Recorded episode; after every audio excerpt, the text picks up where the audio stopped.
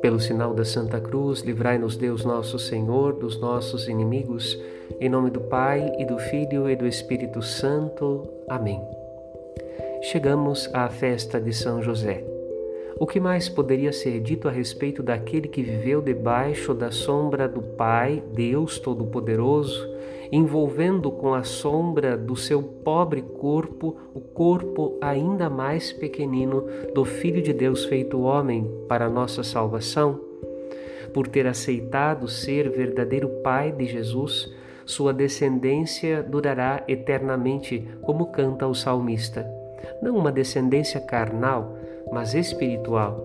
Em José, a paternidade atinge uma maturidade jamais vista tendo ele aceitado adotar a criança gerada no ventre da Virgem Maria, anunciou com sua vida aquela adoção filial que em cada cristão se realiza no batismo, por meio da qual somos integrados à família de Deus.